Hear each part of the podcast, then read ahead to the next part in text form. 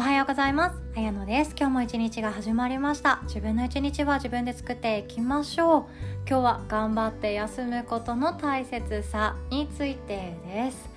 いや、頑張っているあなた、そこのあなたです。頑張り屋さんっていますよね。そして頑張ることがやめられない。頑張ること成長をやめてしまったら自分が自分でなくなっちゃうんじゃないかとかいろんなものが得られなくなってしまって自分っていうものの価値がなくなっちゃうんじゃないかっていう不安の方が大きくって頑張ることをやめるっていうのが苦手な人が特に日本で多いです。産業医っていうのを聞いたことありますよね。会社の中に在中してくれている人お医者さんなんですけどそれがどうして会社にいるかまあ、突発的な事故とかもあるかもしれないんですけどもそれは心の病というものがその頑張り屋さんに多いからなんですよね。だいたい1ヶ月の残業時間が100時間ぐらい超えてくると産業医っていう人たちが動き始めるそうですよ。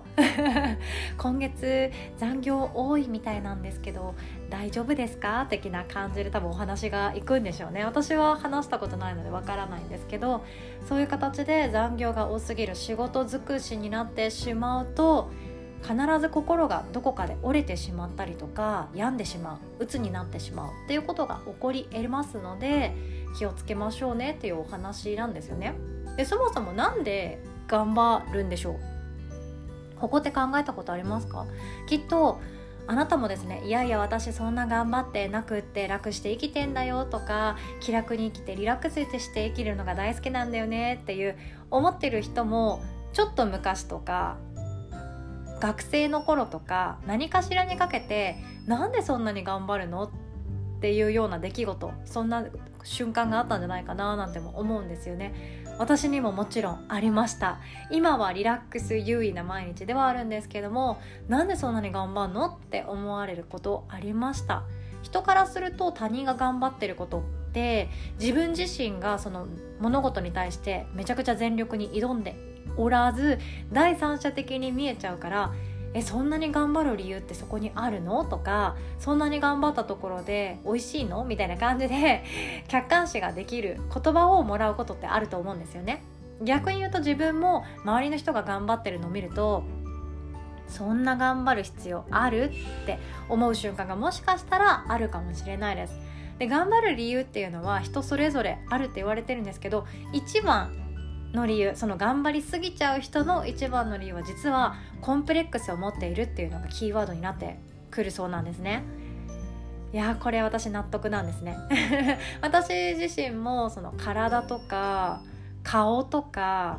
何でしょうね。両親が高卒とか、まあ、これはそんなにもないんですけど。自分の振り返って自分の過去あんなことしなきゃよかったこんなことしなきゃよかったっていう残念な過去があったりするとコンプレックスっていうものになりやすいです。例えば恋愛うまくできなかった望んでいる人と付き合うことができなかった振られちゃったってなったら自分のどこがダメなんだろうって思ったりとかそのうじうじしている自分の心に対してもコンプレックスになってしまうことってあるんですよね。あとは自分が持っていないものをそれを誰かに指摘された瞬間仕事うまくいってるんだろうけれども誰かと比べて収入が低いよねとかあと私はですね自分自身は最高だって思ってたんですけど周りの人から「一人っ子ってさ」っていうような言われ方をしたことがあってそれがすごくコンプレックスだったんですね。一人っ子ってさわがままだよねとか一人っ子ってさ頑固だよねとか一人っ子ってさ喧嘩慣れしてないよねとかいろんな言われをするわけなんですよね。でもそれって一人っ子だからイコールでは全然なくってむしろ頑固ってそんじょそこらのおじさんよりかも頑固じゃないしそんな感じのイメージはあるんですよね。いろんな一人っ子がいるの分かりますよね。アーティストに特別多いっていうのはもう分かります。星野源さんもそうですし浜崎あゆみさんあゆですよ。あゆもそうだし宇多田ヒカルさんもそうだしその自分で音楽を作り出すっていう業界には一人っ子っていうのはめちゃくちゃ多いです。それは自分の心の内側に入り込む力がちっちゃい頃から強かったからなんじゃないかなとも思うんですよね。でもこれって全然悪いことじゃないですよね。こうやって周りの人から何かしら言われたことってあると思うんですよね。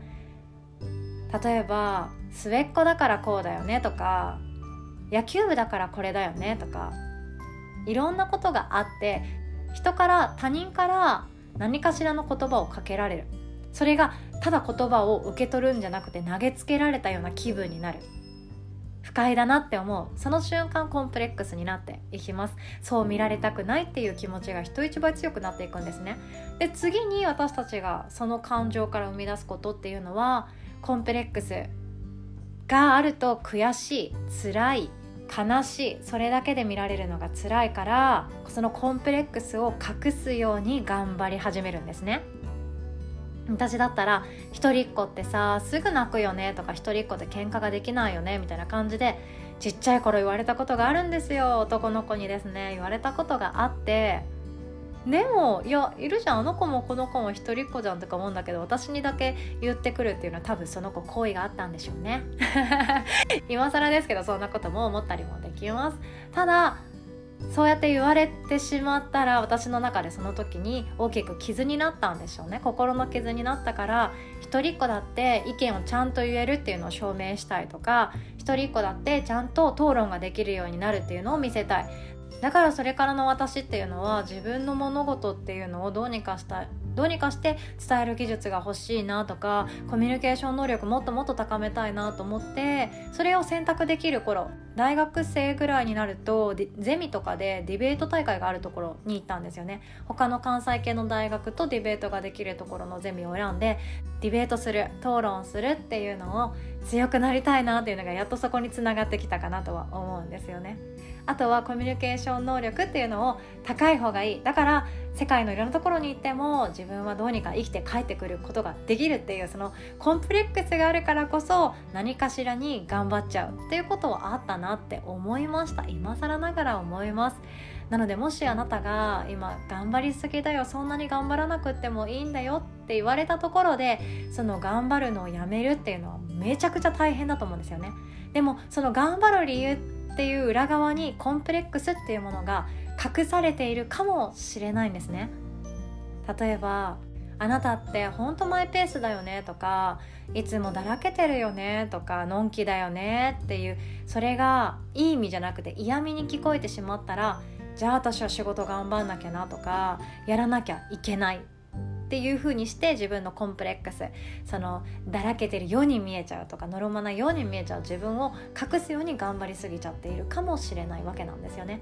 頑張ることをやめたからといって悪いことってすぐに起こらないです。むしろいいことの方が起こり始めていくのでびっくりすると思います。ただ頑張っている人に向かって頑張らないでとかもっと手を抜いていいんだよっていうのは僕多分聞いてくれないんですね。聞く耳持たれないと思います。逆に自分だったらどうです？今一生懸命このビジネスを立ち上げようとしてるんだとかこの仕事のプロジェクトを動かそうとしているんだとか家事育児も楽しいし全力でやってるんだっていう人に向かっていやそんな頑張らなくていいよっていう言葉もらったところで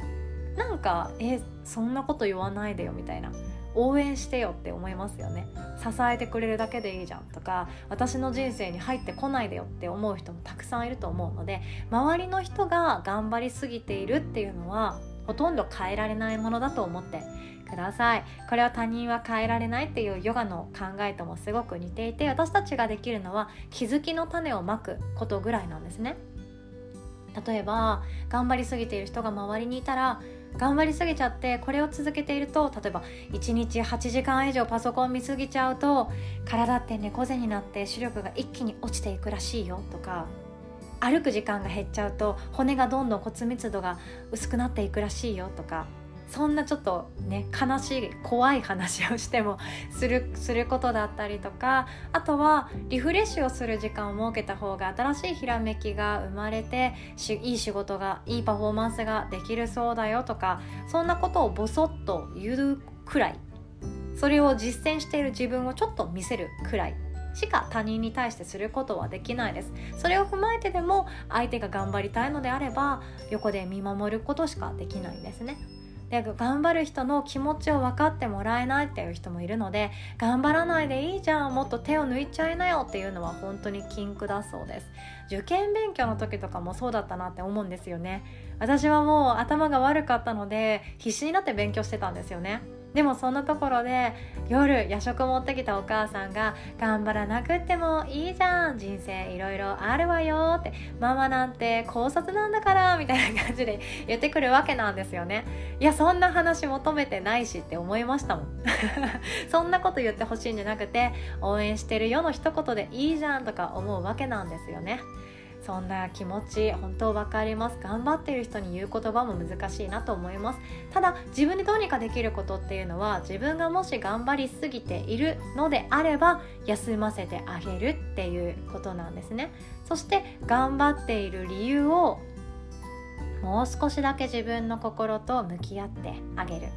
それだけでも十分いいんですよ。ゆとりがある方がもっと楽しく頑張れたりとかもっといろんな見方で面白おかしくクリエイティブな人生を作っていけるきっかけになっていきます。頑張ることだけが全てじゃないっていうのを知っておくといいなって思います。頑張らないでって言いたいけど私も頑張るの好きなのでそんなに言えないです。頑張るのが大好きな方であれば1週間に3時間ぐらい。休むっていうことに頑張ってみてはいかがでしょうか。ということで今日はこんなお話でした。今日もお聴きくださりありがとうございます。そして最後にお知らせさせてください。早いものでですね10月の6日6日の水曜日の夜8時半からは無料のオンラインワークショップヒーリングヨガを開催いたします。今回もですね前回に引き続き音だけ聞きたい声だけ聞きたいっていう方向けにスタンド FM さんのライブ配信を使ってシェアさせていただきます。なのでこちらの場合は画面とかはパワポは見ることはできないんですけど Zoom にいちいちログインしなくてもライブ配信垂れ流しされてるのにログインをして入室して聞くことができます。寝かしつけがあるんだよとか晩ご飯の作ったり片付けするのが忙しいんだわっていう方はこっちの方がいいかなと 思いますので是非ともスタンド FM さんのご登録の上ライブ配信に参加していただけますととても嬉しいです。今回のコラムはですね後悔しない人生を生きるためのマインドセットとなっています。この頑張らない頑張らないということにも少し通ずるんですけど誰かのために頑張っていても報われないことってあると思うんですよね。そして自分の人生なのになんでこんなに悩んでるのっていうことってあると思うんですよね。特に会社でお仕事をされている方とか誰かしらに拘束されていること人生自由に選べていない人人生を自由に選んでいいって言われているくせに自分にブレーキをかけてしまっている人周りの目が気になる人っていう方に聞いてもらえたら嬉しいなと思っています。そして今回もですねもやもやしているお悩みなどがございましたら当日のワークショップにて解決方法をシェアさせていただきます。もちろん匿名です。そういう方はですね LINE で個別にメッセージいただけるととても嬉しいです。では今日も最後までお聴きくださりいつも本当にありがとうございます。お互い素敵な一日を作っていきましょう。おしまい。